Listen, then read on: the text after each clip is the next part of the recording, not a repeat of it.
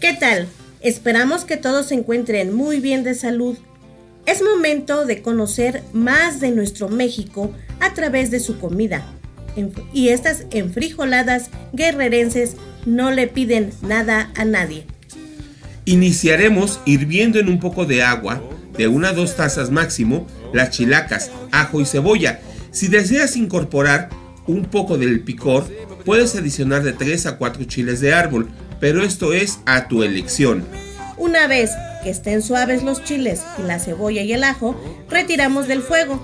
Dejamos que baje la temperatura de estos para después llevarlos a la licuadora y moler posteriormente.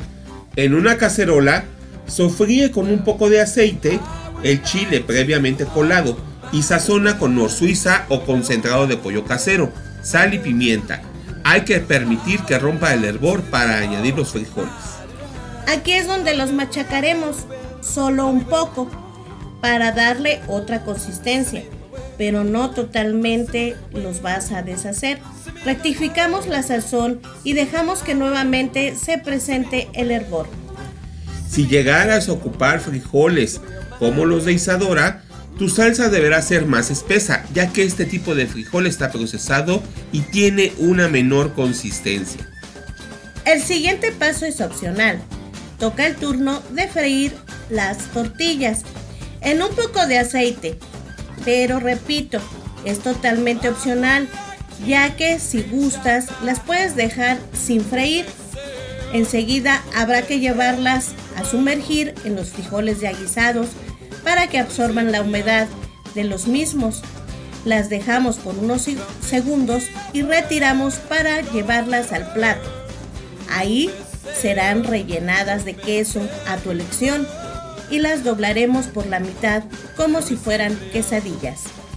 Una vez que tengas las necesarias en el plato, las bañaremos con un poco más de los frijoles, a modo que queden bien cubiertas.